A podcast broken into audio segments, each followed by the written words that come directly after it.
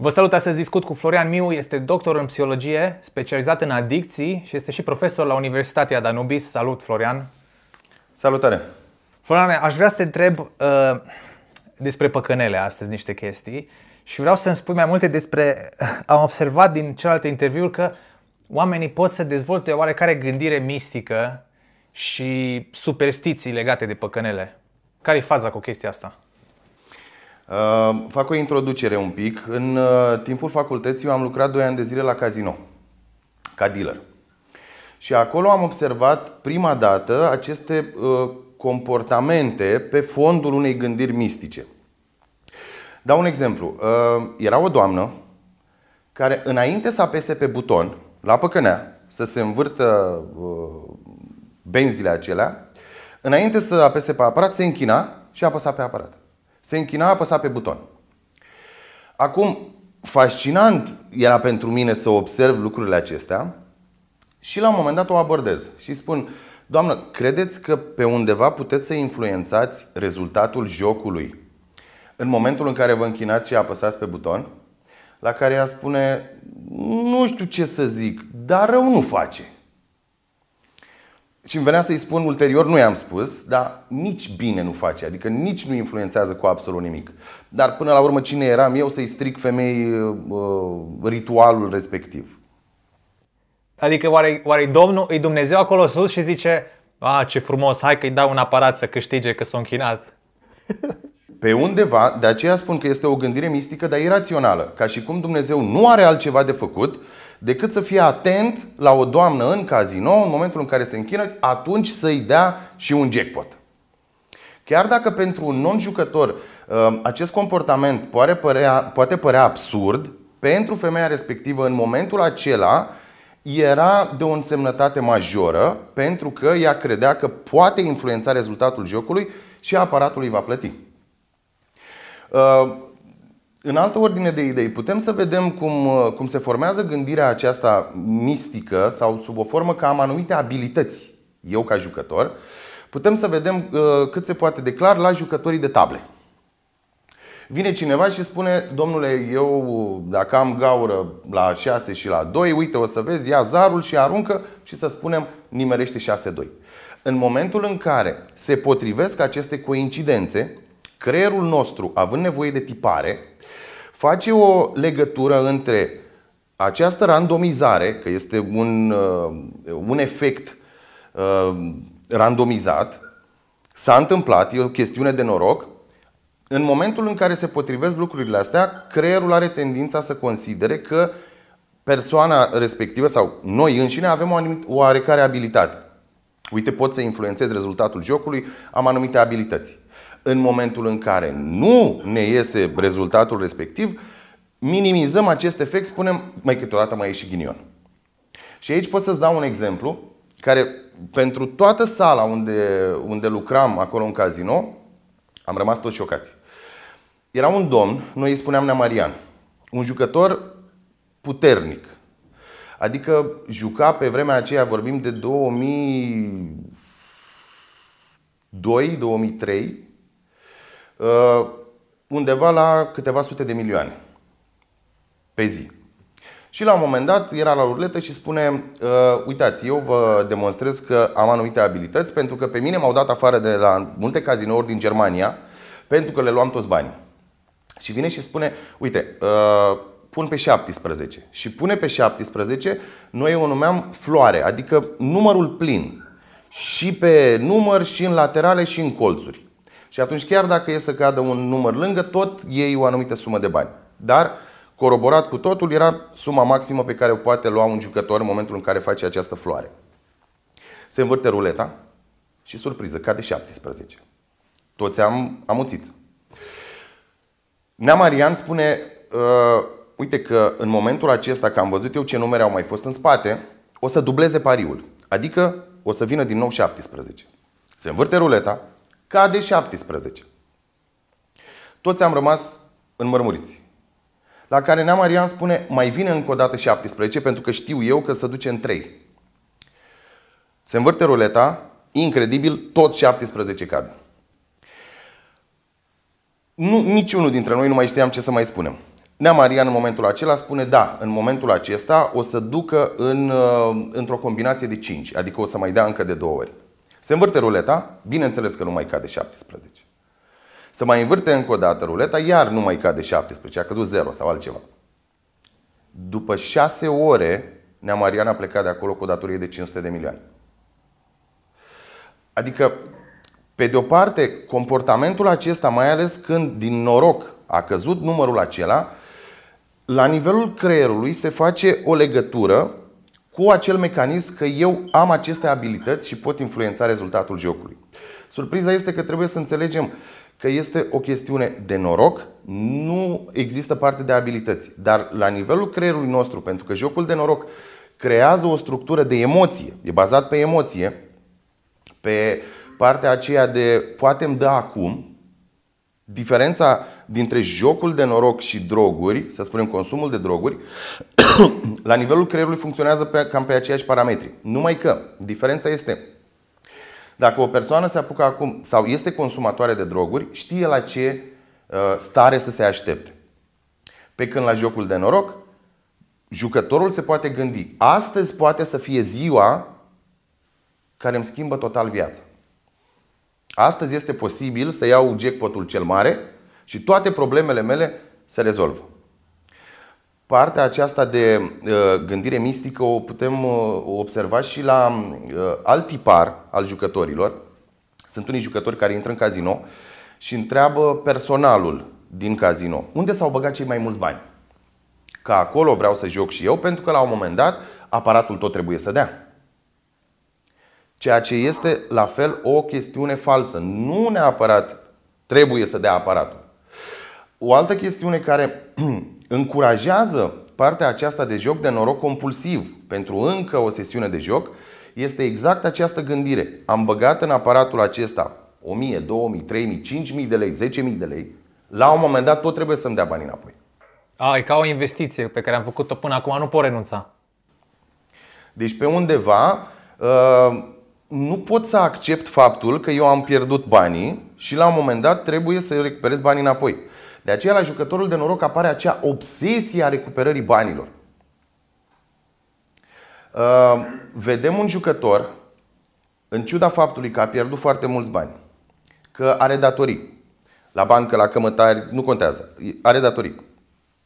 Uh, începe să-și dezvolte anumite comportamente disfuncționale. Începe, încep minciunile, începe să se autoizoleze, nu mai vorbește cu lumea din jur, pentru că uh, a dezvoltat acest mecanism pentru că apar acele gânduri de um, auto-învinuire sau de rușine pentru că am pierdut banii, nu sunt demn, nu sunt bun, uh, nu, uh, nu reușește să se uh, adune, să devină din nou persoana care a fost și toate lucrurile astea macire la nivelul psihicului și își dezvoltă aceste mecanisme. Și în momentul în care apare acea obsesie a recuperării banilor, persoana își spune așa, dacă mi-aș lua măcar banii înapoi, toate problemele mele se rezolvă. Și de aceea, din această neputință de a pune stop sau de a corela gândurile, emoțiile și comportamentele să nu mai ajungă într-un episod de joc, toată schema aceasta duce jucătorul în acea um, obsesie prin care el consideră că nu este justificat, nu este justificat acea pierdere. Domnule, dăm bani înapoi la nivelul creierului pe undeva în momentul în care o persoană intră în casino și să spunem că are 2000 de lei în buzunar și după două ore nu mai are niciun ban, creierul asociază oarecum noțiunea de furt. Domnule, unde sunt banii mei? I-am avut acum. Cu banii ăștia puteam să-mi cumpăr un telefon, puteam să-mi iau un televizor, puteam să-mi iau o pereche de Adidas, orice. Nu mai am banii. Dă-mi înapoi. Și atunci persoana, pentru a-și recupera banii înapoi, se duce și mai face încă o datorie pentru a juca în speranța recuperării banilor. Oh my god! Deci ei văd că pierderea banilor e ca un furt, acum ați nevoie să le recupereze și cum recuperează băgând mai mulți bani. O încă sesiune, o nouă sesiune de joc. Ai de capul meu. De-aia sparg oamenii aparate în săli, iau scaunele, am văzut și sparg aparatele și de alea. Uh, jucătorul față de aparat dezvoltă oarecare relație. relație. Uh, Putem să vorbim despre relația emoțională dintre aparat și jucător. Adică, poate ai observat la un moment dat persoane în casino, în momentul în care au început să joace, încep să negocieze cu aparatul. Și încep să spună, hai te rog frumos, dă și tu ceva acum. Hai că dacă ești un aparat bun, la un moment dat tot trebuie să dai și tu ceva. Hai mă te rog, fii bun. Dacă aparatul începe să plătească, jucătorul vine cu o formă de laudă și apreciere la, uh, pentru aparat. Uite mă, bravo, mă, ai dat mă și tu mă, bă, bine mă, mulțumesc mă. Deci, oarecum, uh, această relație de încurajare a aparatului de a continua să plătească pentru a avea o sumă din ce în ce mai mare jucătorul. În momentul în care aparatul nu mai plătește sau nu plătește, se dezvoltă o formă de furie sau ură. Și începe, mama, naibii, dar că ești un aparat, mi-ai mâncat banii, mi-ai distrus viața, nenorocitule. Adică, iată cum se, cum, cum se creează această legătură emoțională între jucător și aparat.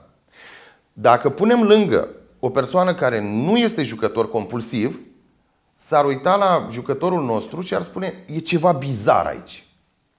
Pentru că nu poate să înțeleagă ce se întâmplă acolo. Deci oamenii personifică aparatul, adică îl văd ca pe o persoană, nu, nu mai e un obiect. Ca pe o persoană și dezvoltă o latură emoțională. Aha. De aceea, cel puțin în terapiile pe care le am cu uh, jucătorii de noroc, militez foarte mult să vină și aparținătorii. Adică membrii familiei, că e mamă, tată, soră, frate, oricine.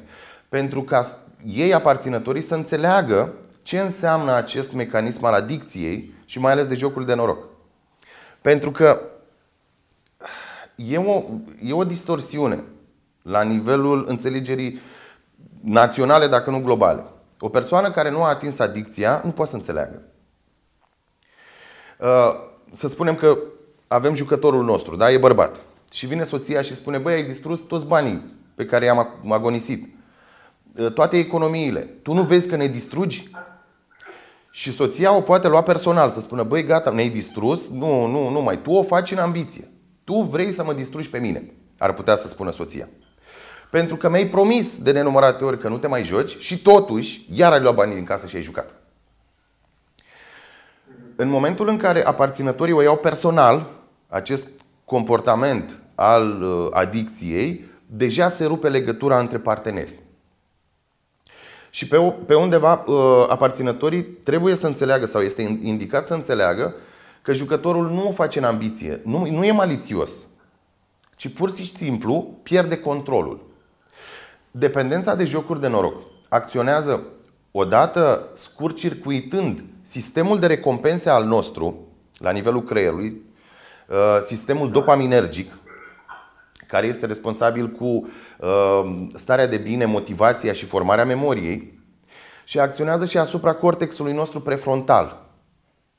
Ultima parte pe care a dezvoltat-o uh, creierul uman, care este responsabil cu asimilarea riscului și gestionarea riscului.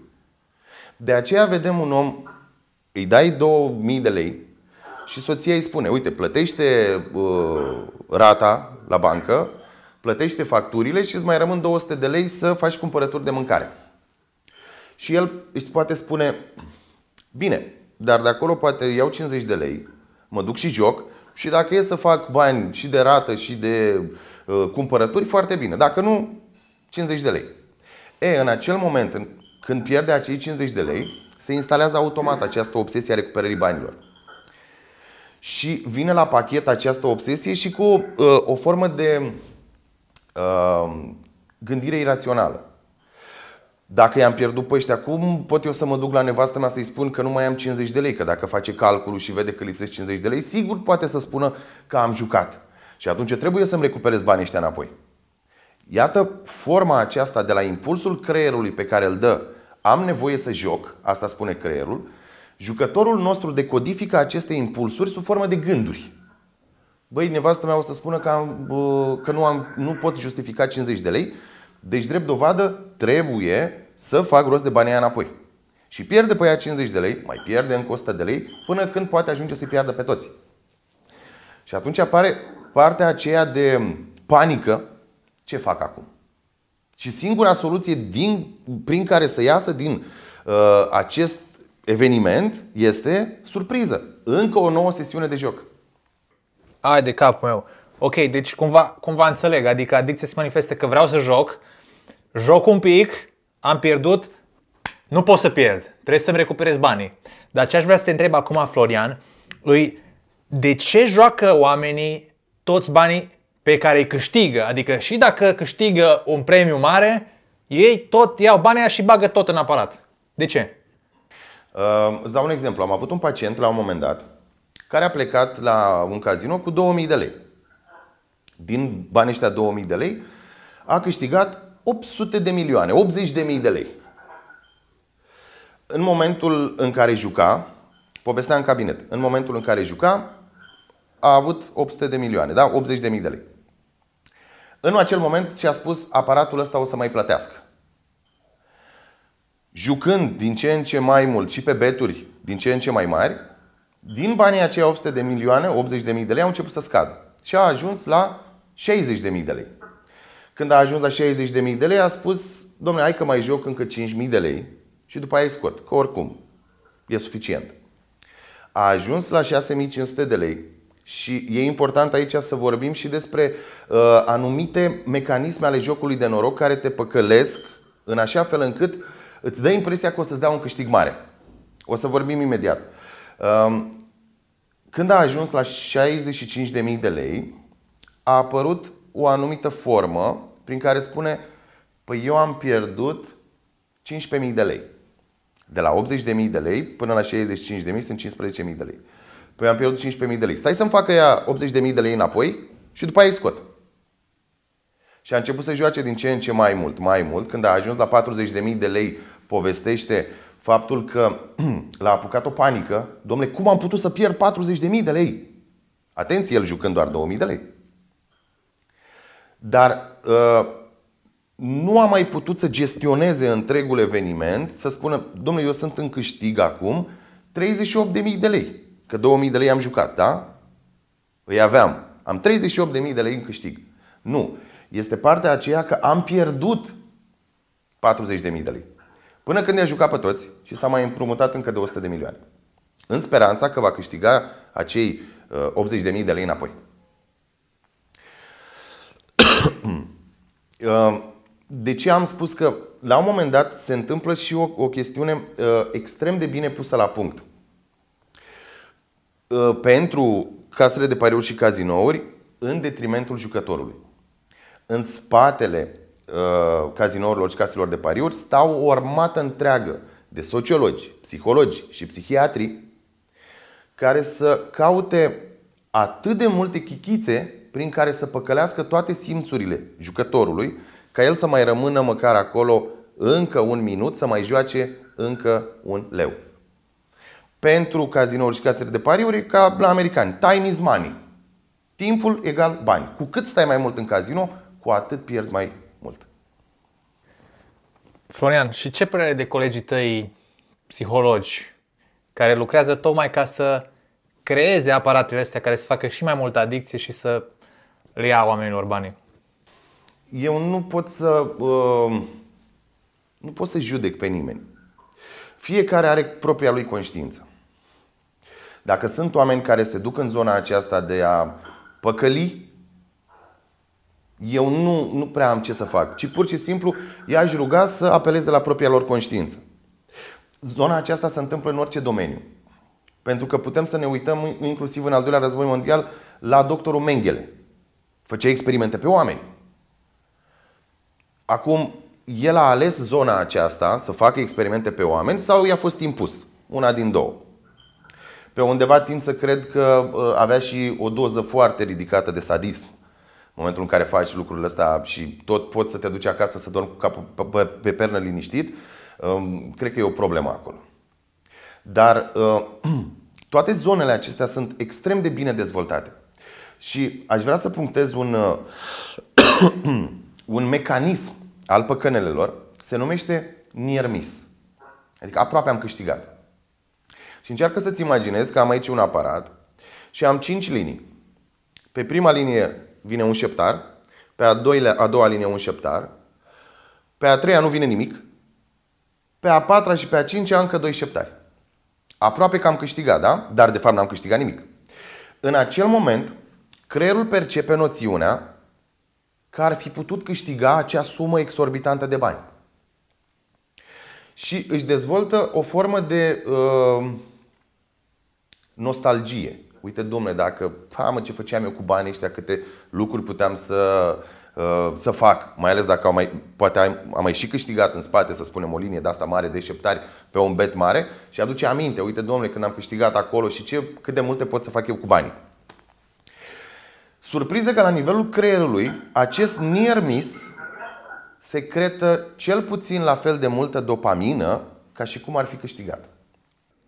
A, pentru că dopamina este secretată în momentul când urmărim recompensa, nu când o primim. Și atunci când suntem foarte aproape, primim chestia de oh my god, vreau.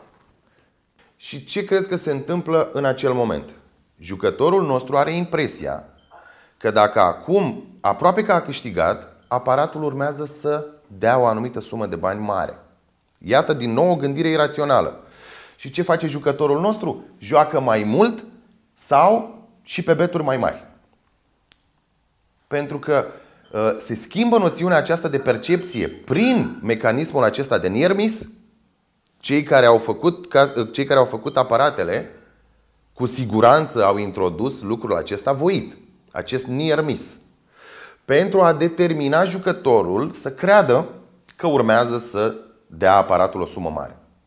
De aceea, uh, partea aceasta a jocurilor de noroc nu este bazată neapărat comportamental pe o recompensă dată. Dacă dau de trei ori pe un buton, apăs după aia pe roșu, urmează să-mi dea ceva. Funcționează pe sistemul uh, intermittent reinforcement, se numește în engleză, adică o reîntărire a unui comportament uh, într-un interval randomizat. Din când în când, aparatul plătește pentru a-l determina pe jucător să repete acest comportament neștiind când aparatul va plăti. Și aceasta reîntărește forma aceasta de structură dopaminergică pentru a crește uh, impulsul de a juca mai mult. Neștiind, acesta este un factor foarte mare de a întări comportamentul de joc, neștiind când va plăti aparatul următoarea dată. Uh-huh. Da, da, da, pentru că dacă nu știi când dă, trebuie să te tot joci ca să prinzi momentul oportun.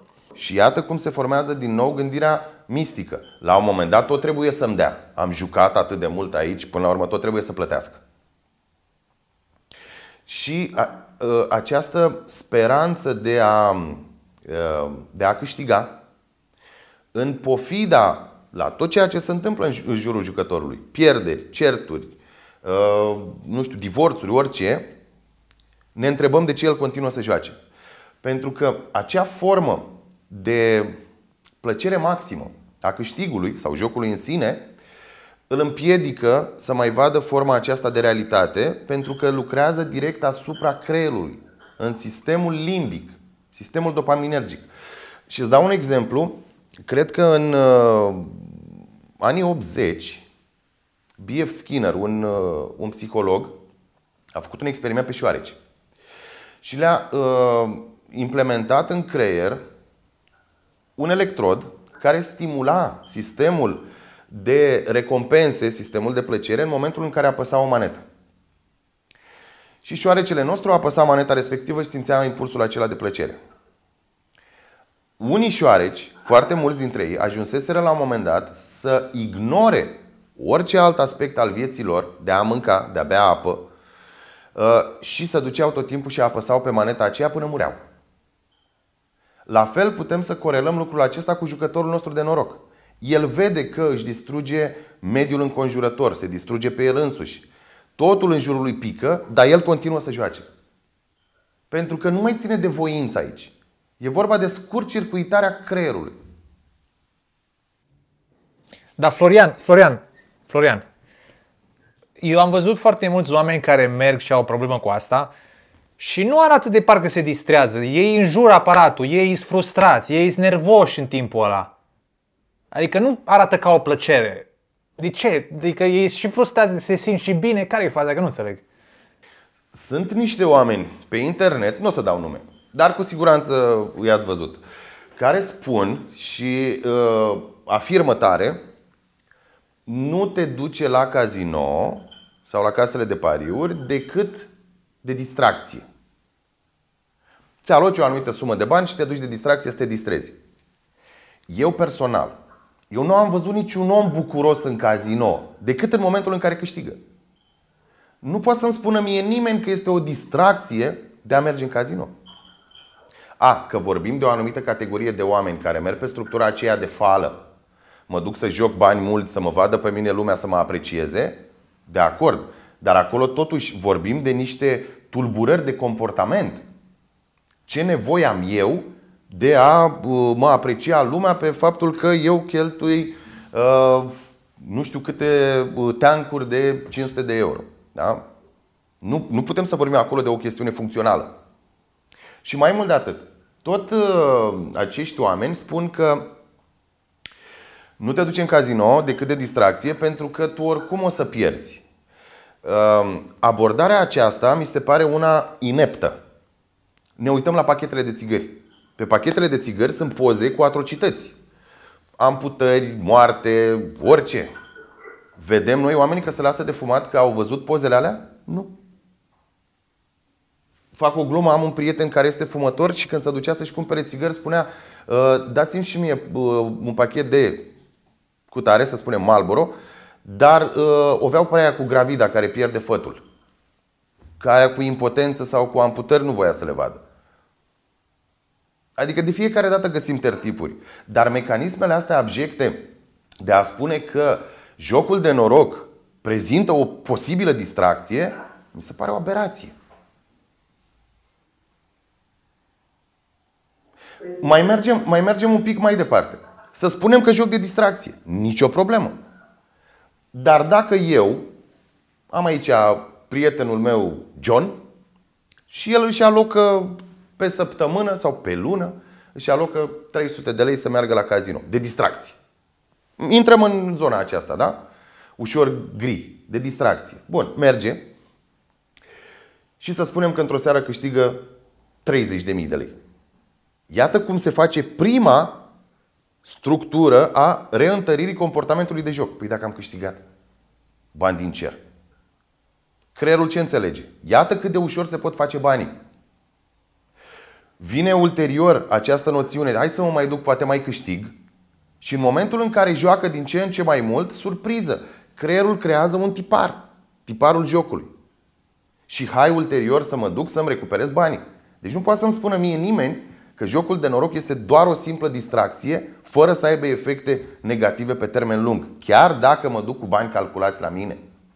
Atenție, chiar dacă îmi stabilesc un buget. Am înțeles, pentru că da, în cazul în care câștigi, o să fie mult mai ușor să te joci cu banii cazinoului. Că zici, bă, ăștia banii mei, normal că pot să mă joc, pot să-i sparg, nu s mei. Și tot te joci, tot te joci, reîntărești comportamentul. Exact. Plus că noi avem cultul personalității. Mie n-are cum să mi se întâmple. Eu nu o să ajung niciodată dependent de jocuri de noroc. Am câștigat 30.000 de lei, surpriză. Păi uite cât de bine mă simt eu acum și ce pot eu să fac cu banii ăștia. Repetând acest comportament de joc, se formează automatism la nivelul creierului. Deci chiar și această formă de distracție, între ghilimele, poate crea un tipar din care omul nu mai poate ieși sau iese foarte greu. Ok, Florian, fii atent. Pe mine, uh, cumva, mă, mă tot face să mă gândesc termenul ăsta. Jocuri de noroc. Mă duc să mă joc mă joc, e ca un copil care se joacă, se distrează. Jocul este frumos. Sunt doar jocuri. Nu poate să iasă nimic rău de acolo. Cum? Nu poate să iasă nimic rău de acolo. Exact, e un joc. Te joci. Și asta e, cred că, uh, aș vrea să te, vorbim un pic și despre reclame și, și despre cum, în loc să folosim termenul ăsta de gambling sau pariuri sau uh, alt termen care să denote de fapt ce fac oamenii acolo, noi zicem joc, se joacă, e o sală de jocuri. și cum reclamele influențează oamenii. Ce părere ai de reclamele din ziua de azi? Reclamele sunt agresive, extrem de agresive în momentul de față și au început uh, să targeteze uh, noi zone. Eu nu știu unde e CNA-ul în, uh, în toată afacerea asta, pentru că îmi aduc aminte de două reclame. Una mai fascinantă din punct de vedere al distrugerii și targetării persoanelor, um, una mai fascinantă decât alta. Avem o dată, dacă ai văzut reclama, apărea la un moment dat câte o domnișoară și spunea așa Spunem te rog, doamna supă, spunem doamna spală vase, uh, spunem doamna șterge praful sau orice. Uh, mergând ulterior în ideea în care să-ți arate celui care vede că de fapt reclama era făcută de echipa feminină de fotbal, cred, și spuneau și mergeau ulterior plecând de la lucrurile astea, ajunseseră să spună că eu sunt puternică, eu pot, uh, eu pot să rezolv orice, pot să trec peste orice impediment. Adică, oarecum, ce inspiră lucrul ăsta? Domnule, nu mă pune pe mine să stau la vase să fac orice. N-auzi că eu sunt o femeie puternică, eu pot să joc. Pot să mă în casino, pot să fac ce vreau eu. Iată cum aici targetează femeile. Asta mi-amintește exact la fel, Florian, trebuie să, trebuie să menționez asta, că exact la fel a făcut industria tutunului în anii 60 și a deturnat mișcarea feministă care vrea emanciparea femeilor și zicea, iată, și femeile pot fuma, să fie ca bărbații, să fie libere, fumează, deci aveți mai multe drepturi. Și au făcut special țigări pentru femei. Exact la fel. E bine că ai punctat lucrul acesta pentru că se reia oarecum toată structura aceasta de marketing anilor 60 dacă mai ții minte, inclusiv medicii veneau și spuneau dacă fumezi te ajută la sănătate. Acum în zona noastră ce o vedem? Oameni influenți, uh, artiști, sportivi, oameni de influență, fac reclame la cazinouri și case de pariuri. E fascinant cât de, cât de mult se poate denigra uh, coloana vertebrală. Pentru bani. Primesc bani eu formator de opinie, influencer sau orice, om care pot influența tinere generații. Vin și spun, apar pe o reclamă și spun, joacă, poți să câștigi, poți să-ți schimbi viața, ia uite câți bani uh, avem noi să oferim, iată câte mașini, ia uite ce femei frumoase. Da? Iată, o întreagă industrie aceasta a marketingului este bazată pe satisfacerea nevoilor și împlinirea unor visuri. Adică speculează adânc în psihicul uman. Și e important să înțelegem lucrul acesta, pentru că lucrăm în zona aceasta cu propriul nostru creier, pe care oamenii aceștia din spatele cazinourilor și caselor de pariuri au reușit să găsească soluția optimă de a păcăli toate simțurile și de a aduce omul într-o derivă totală. Mai e încă o. Uh, mă întorc la reclame. Mai e încă o reclamă. Arată oarecum că un tânăr, adolescent e el, sau poate un tânăr peste 18 ani. 18 ani, oricum, uh, tânăr. Stătea în casă să uită la televizor cred că la un meci, și vine tatăl și îl întreabă ă, ce ai pus? Și el spune, păi am pus că bate echipa adversă cu cel puțin două goluri. La care tatăl spune, păi vezi că nu știi? Normal trebuia să fie invers, pentru că echipa respectivă a adus jucători noi și așa mai departe.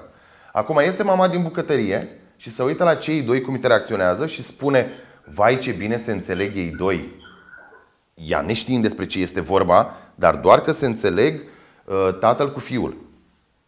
Ce ne traduce reclama asta? Liantul dintre tată și fiu reprezintă jocurile de pariurile sportive? Asta vrei pe mine să înțeleg? Că o familie fericită reprezintă pariurile sportive? Și iată că CNA-ul încă doarme. Să sperăm că, la un moment dat, toate lucrurile acestea se vor remedia sub o formă sau alta. Uh, și să înțelegem că uh, toată forma asta, industria asta a jocurilor de noroc, mai ales în România, uh, mi-aduc aminte că în pandemie a ieșit un domn, nu o să-i dau nume, un fel de Saul al păcănelelor. Saul, dacă știi, a fost cel care prigonea creștinii Și la un moment dat a apărut Isus într-o viziune și s-a întors la credință și a devenit apostolul Pavel. Personajul de care vorbesc, la un moment dat, venise și în timpul pandemiei și spunea, domnule, nu puteți să închideți păcănelele. Pentru că noi plătim la stat taxe și impozite de 800 de milioane de euro pe an. Și toată lumea era, da, domnule, uite câți bani se duc la stat. În momentul acela eu am fost șocat că nimeni n-a pus o singură întrebare. Și am spus, din banii cui? Că tu nu produci nimic. Tu ca păcănea, tu ca și casino, tu nu produci nimic. Tu ai dat 800 de milioane la bugetul statului din banii românilor. Și asta e o mândrie? Câți bani a produs industria asta dacă 800 de milioane s-au dus la stat? 800 de milioane de euro. Într-un an. Și noi ne mândrim cu asta. Ar trebui să privim această paradigmă ușor diferit. Să nu se înțeleagă greșit că eu am ceva cu casele de pariuri și cazinouri. Nu. Ehm, mă deranjează oarecum lipsa aceasta de implicare a organelor statului, permisivitatea continuă la tot ceea ce înseamnă reclame uh, și la TV și uh, online. Uh, există situații prin care să diminuăm um, nu jocul de noroc neapărat, să diminuăm efectele negative. Îți dau un exemplu. Cred că, dacă nu mă înșel, Franța a interzis jocul de noroc online. Care, din punctul meu de vedere, jocul de online este mult mai periculos decât jocul fizic. Pentru că dacă ne imaginăm, să spunem, am un inginer. Are funcție, are responsabilitate, uh, își impune respectul față de subalterni, da? domnul inginer, și acum el intră în casino. Să duce și să joace. Și la un moment dat, nu știu, poate îl vede un angajat de-al lui. Și atunci poate, să, poate devine forma aceasta de un pic rușine. Domnule, ce fac? Mă văd uh, angajații mei că, sau subalterni că eu joc la casino, o să-și piardă respectul față de mine. Și poate nu mai intră în casino. Dar acasă, pe telefon, pe laptop, pe orice dispozitiv care e capabil să uh, fie conectat la internet, ia acolo și chiar în timp ce mănâncă cu soția sau stă la masă, el se joacă. Și atunci nu trebuie să mai iasă din casă și jocul de noroc se amplifică până când ajunge la structura aceea de pierdem toți banii, agonisirea de o viață, agonisarea de o viață și soția la un moment dat nici măcar nu-și dă seama de ceea ce se întâmplă. Deci jocul de online este mult mai periculos. Mai mult de atât, accesibilitatea este extrem, extrem de, uh, de mare. Uh, cu un card și acces la internet, faci ravagii. Și nu trebuie să fie cardul tău. Câte familii n-au pățit-o? Și o spun din experiență profesională, câți părinți veneau uh, în cabinet, copilul le luase o buletin, au făcut o copie după buletin și cardul. Și a făcut cont și a luat toți banii din cardul mamei. Pentru că nu se verifică. Pe, uh, um, permisivitatea asta, în momentul în care bagi banii, este extrem de mare. În momentul în care îi scoți, e mai problematic. Îți cer conturi, parole, uh, fel și fel de lucruri. Încă o chestiune pe care vreau să o punctez, mi-am adus aminte. Alt mecanism prin care chiar dacă, ai câștigat, chiar dacă ai câștigat la jocurile online, au dezvoltat un mecanism prin care să te determine oarecum să-i bagi înapoi. E fascinant. Uh, la un moment dat era așa, să spunem că ai câștigat 3000 de lei, da? Făceai retragerea pe cont, dar banii rămâneau acolo în pending, în așteptare. Și spunea, durează până la 2-3 zile până când o să luăm bani. Tu după 8 ore sau după o zi, dacă venea acea obsesie, spui, bă, din banii aia 3000 de lei, hai că mai joc 500 de lei, 500 de lei, da. Puteai să iei de acolo din nou și să joci. Adică nu se făcea retragerea automată. Pentru că și-au dat seama că jucătorul de noroc are și o tulburare de impuls. Eu vreau acum. Acum vreau să joc, acum vreau să-mi dai banii. Dacă îl mai lași un pic acolo, sunt șanse foarte mari să se reîntoarcă de la decizia de a scoate bani. Mm-hmm. Florian, cum, cum, poate, cum poate cineva care are o problemă cu jocurile de noroc să se lase? Care ar fi pașii pe care trebuie să-i parcurgă? dacă aș vorbi acum cu o persoană care, să spunem că nu a atins dependența de jocuri de noroc, dar este la, la risc, e un risc major. Să spunem că joacă de două ori pe lună. Și în momentul în care, să spunem că în factor de risc, în momentul în care uh, ia banii, primește salariu. Să duce, joacă și el pentru ca un ritual, mi-am luat salariu, mă duc și eu beau cu băieții o bere, două, trei, vai facem și o păcănea și după aia mă duc acasă pentru că am treabă. Rate, chirii, orice, da? Reintru în viața mea social normală. În momentul acela, i-aș spune acestui uh, uh, acestei persoane cu ce îl ajută pe el jocul de noroc. Dacă vine în zona aceea că e o formă de distracție, hai să vedem ce înseamnă distracția pentru tine și de ce această formă reprezintă o distracție, acest comportament e o distracție. Unde te duce cu gândul? La posibilitatea de câștig, ai o nemulțumire, pentru că nu s-a ajuns încă la dependență, dar la obsesia recuperării banilor. Și atunci vedem de ce nevoie are persoana respectivă. Poate la un moment dat, poate să spună că, doamne, poate câștig și eu ceva, că l-am văzut pe prietenul meu, Johnny, că a câștigat 500 uh, de milioane. Și mă gândesc, a, eu nu 500 de milioane vreau. Dacă aș câștiga și eu măcar vreo 200 de milioane, ar fi bine. Iată deja cum ne ducem într-o gândire ușor periculoasă. Nu îmi dezvolt anumite abilități prin a face eu rost de bani dintr-un punct de vedere um, crescendo, plec de la, încep să învăț zidărie, da, un exemplu, da? Lucrez mai mult, îmi dezvolt anumite abilități, ulterior mă duc și prestez serviciile respective pentru sumă de bani și îmi cresc veniturile. Învăț când la chitară, mă duc într-o, într-o formație. Iar la fel îmi dezvolt anumite abilități și prin abilitățile respective îmi cresc veniturile. Asta este gândirea sănătoasă. În momentul în care avem aceste distorsiuni cognitive, le numim, uh, e important să lucrăm acolo, să vedem cum le aducem pe un făgaș funcțional. Dacă vorbim de o persoană care a pierdut deja controlul, dar nu vrea să recunoască din teama de a nu fi criticat, de a nu fi judecat, uh, nu știe cum să repare toate aceste chestiuni, i-aș spune să se uite în oglindă și să vadă dacă într-adevăr a pierdut controlul și aș ruga-o pe această persoană să admită lucrul acesta, oricât de dur ar fi, și să ceară ajutor de specialitate. Pentru că noi și așa nu prea avem foarte mulți specialiști.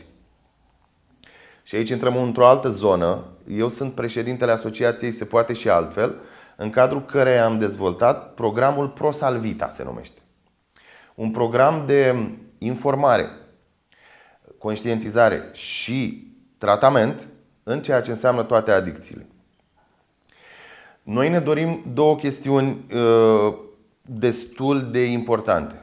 Prima chestiune, să uh, oferim informare și consiliere, în, cel puțin la nivelul Galațiului, de unde suntem, dacă nu să dezvoltăm un program național pentru tineri să înțeleagă ce înseamnă uh, un comportament de consum, cum se ajunge din punctul A în punctul B, de la un consum uh, experimental, hai să încerc și eu, la un consum ocazional, la un consum abuziv și ulterior la dependență. Programe pentru părinți. Părinții să înțeleagă ce reprezintă un factor de risc pentru copilul lor, dacă s-a ajuns la un consum, cum să pună problema, dacă s-a ajuns la un consum abuziv, unde să ceară ajutor de specialitate și cum să gestioneze problema.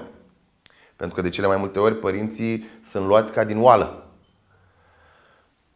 Consum, dacă vorbim de noul care face ravagii acum, noul drog pe piață, ele de mult, dar cel puțin perioada asta e o amploare maximă. Cristalul e o formă de metamfetamină cu un efect extrem de, de puternic și dependența se creează rapid. Și părintele își dă seama că în două, trei săptămâni a pierdut controlul. Copilul devine agresiv, agitat, poate începe să fure din casă pentru a-și procura droguri. Și părintele nu știe. Și formare de personal calificat pentru a gestiona la nivelul școlilor, da? liceelor. Asta este unul din planuri. Și planul cel de-al doilea e un proiect măreț, vrem să construim primul spital pentru tratarea dependențelor. Pentru că e nevoie masivă. Nu avem centre, nu avem infrastructură. Guvernul m-am lămurit. Nu prea se implică aproape deloc. Vin cu două scheme, una mai ciudată decât alta. Pe de o parte, o grupare politică spune um, toleranță zero, îi băgăm pe toți la pușcărie. Și pe de altă parte vine alt partid politic care spune legalizăm sub 3 grame. Păi hotărâți-vă. Nu putem să-i băgăm pe toți la pușcărie și să, și să și legalizăm sub 3 grame. Plus că noi nu avem infrastructură. Noi nu avem centre, nu avem personal specializat. Haideți să mergem de la bază. Consumul este în continuă creștere și o vedem cu ochiul liber. Am înțeles. O să las link la Asociația ProSalvita de care mi-ai zis, cred că poți să donezi oamenii pentru spital sau ceva, așa? Oricine, pentru că asta spuneam, cu politicul m-am lămurit și tot noi oamenii uh, putem să facem.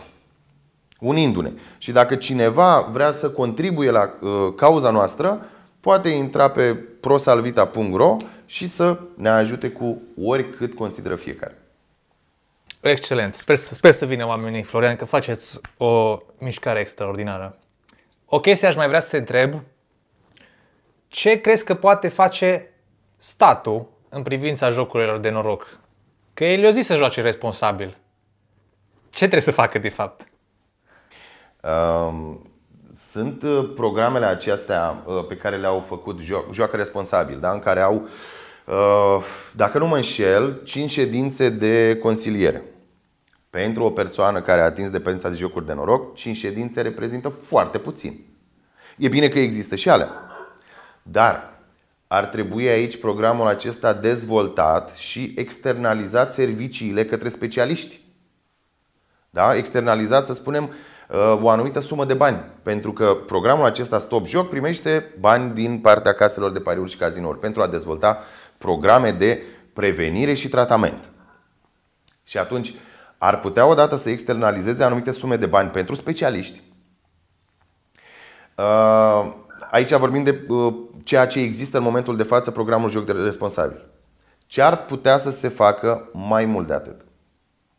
În anumite țări, respectiv cred că în, în foarte multe, fiecare casă de pariuri și casino este obligat să doneze cotă parte la sută, atenție, nu din profit, din încasări, către programe de prevenție, informare și reabilitare sau către centre. Noi nu avem în România. Noi nu avem decât această formă de o ușoară obligativitate către joc responsabil. Păi nu poți să deții monopolul.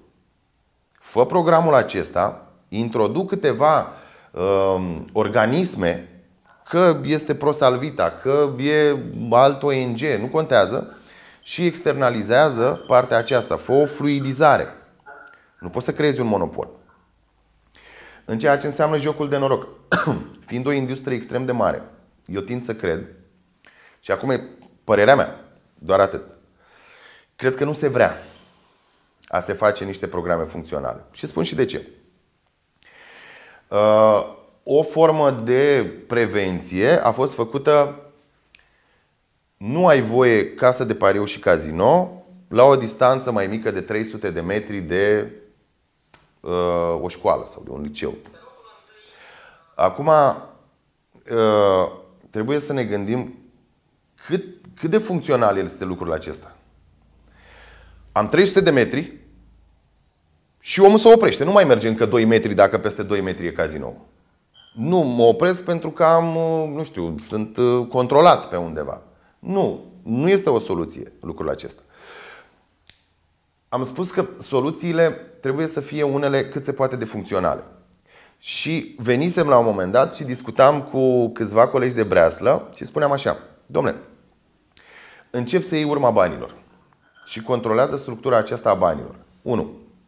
Nu ai voie să joci în casino decât cu ai un cititor de buletine, uh, te-am identificat și n-ai voie să joci decât cu cardul tău, nu cu alt card. Și eliminăm banii cash. Pentru că banii cash acolo reprezintă o gaură neagră. Și spun și de ce. Dacă tu acum te duci în casino și bagi 500 de lei, nu-ți stai nimeni chitanță, nu stai nimeni factură. Dacă scoți 5.000 de lei, nu stai nimeni în chitanță, nu stai nimeni în factură. Și acum am putea spune, păi da, da, banii sunt acolo sub formă de înregistrări, că au un contor, fiecare aparat are cât un contor și se înregistrează impulsurile. Da, dar acum să fim sinceri. Cât de greu este să jonglezi puțin cu contorul acela? Mergem mai departe. Protejează-l pe jucător de el însuși. Nu ai voie să joci mai mult de o anumită sumă pe zi și o anumită sumă pe lună. Îl protejezi pe jucător de el însuși. Gata, ai jucat cât a trebuit, nu mai ai voie. Azi și nu mai ai voie luna asta. Și atunci el nu mai are de unde să mai împrumute pentru că am eliminat jocul cash.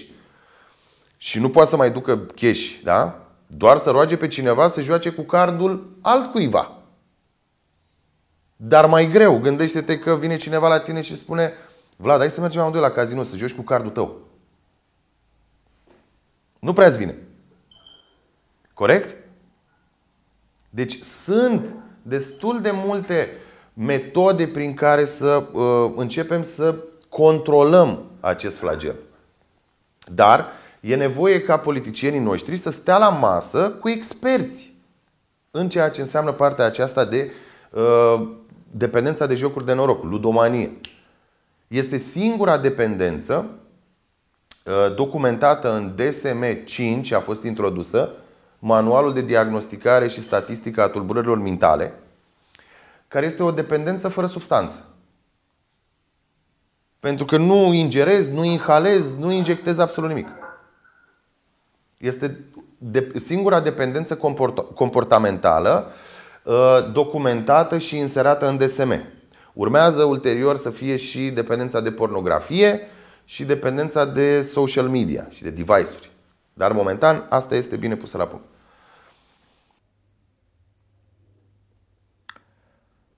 No, bine. Nu știu, sunt oarecum reticent la chestia cu cardurile, adică chiar crezi că putem renunța la cash? După aia iar o să vină toți ăștia și să zică Oh, nu, vor să ne ia cash, urma carduri, uite și la păcănele, uite ce fac cu noi, globaliști. Uh. Adică aveți că aveți discursul ăsta. Eu nu cred că eu înțeleg, dar limităm partea asta de cash, de bani lichizi, doar la păcănele, nu în altă parte. Am înțeles. Atât. Nu. Eu înțeleg că o să vină fel și fel de oameni și o să spună a, deci de acolo pleacă, de la păcănele și ne pot controla. Sunt teorii conspiraționiste. Eu nu zic că nu. Dar aici vorbim de o structură funcțională. Banul cash reprezintă un factor de risc masiv în ceea ce înseamnă jocul de noroc. La casino, de exemplu, uh, nu pot să mă duc să-i spun doamnă sau domnule, oamenii care sunt acolo, și bagă impulsurile da? la aparat, îi dau banii și dă un anumit număr de impulsuri acolo. Nu pot să-i spun, dă și mie pe datorie, că nu-ți dă nimeni. Că aș vrea la un moment dat să, nu știu, vină și partea asta a cazinourilor să spună, domnule, uite, noi îți dăm pe datorie, dacă nu mai e să ne dai bani, să știi că nu se întâmplă nimic. Nu merge. Dar așa mă duc să mă împrumut la rude, la prieteni, peste tot, îi distrug și pe oamenii ăștia, mă distrug și pe mine și Cazinourile sunt în prosperitate. Înțeleg. Deci să joci cu banii tăi, cu cardul tău. Joci okay, cu banii tăi, cu cardul tău, cu tot. Da? Și atunci să încerci să-l protejezi pe, uh, pe individ de el însuși. Pentru că în momentul în care am scurcircuitat creierul, omul ăla nu mai poate să fie funcțional, nu mai ia decizii logice. Oricât de mult s-ar chinui. În momentul în care am scurcircuitat partea aceasta de luarea deciziilor, și trăiesc într-o formă de emoție, de o ușoară panică și de a repara tot și singura soluție pentru mine reprezintă încă o sesiune de joc, pentru că dacă eu câștig, toate problemele mele dispar, nu mai putem să vorbim acolo de o persoană care gândește rațional. Și atunci protejează-l de el însuși până când îl determin să vadă că este o problemă în ceea ce înseamnă jocul de noroc și atunci oferă-i posibilități prin care să ceară ajutor. Și oferă-i soluții să-și revină. Nu poți să-i spui unui jucător de noroc în momentul în care a atins adicția să-i spui Păi da, mă, dacă vrei te lași, dacă nu, nu. Păi el săracul vrea să nu mai joace. Vrea să nu mai intre în mocir la aia gândurilor, a emoțiilor negative. Vrea să-și recapete demnitatea, dar nu știe cum. Singura soluție pentru el este să-și ia banii înapoi, să plătească pe toată lumea și să-și recapete demnitatea. Nu e atât de simplu. Da, mai ales când soluția de a face banii pierduți e tot din jocuri de noroc și te îngropi și mai tare în datorii și ți-ai dus... Uai, grav, Florian. Este un cerc grav. vicios. Da. Nu, mersi mult de discuții, Florian. O să-ți las linkurile toate în descriere. Știu că, a, încă o mențiune, și Florian are un podcast, se numește Psihologie la volan. Îți las acolo linkul în descriere și te salut, numai bine, mă. Ok. Mulțumesc pentru, pentru invitație și cu siguranță în momentul în care creștem gradul acesta de conștientizare, la un moment dat, tot se va face ceva. Dacă nu vin autoritățile în sprijinul nostru, tot noi ca cetățeni vom face lucrurile să fie funcționale.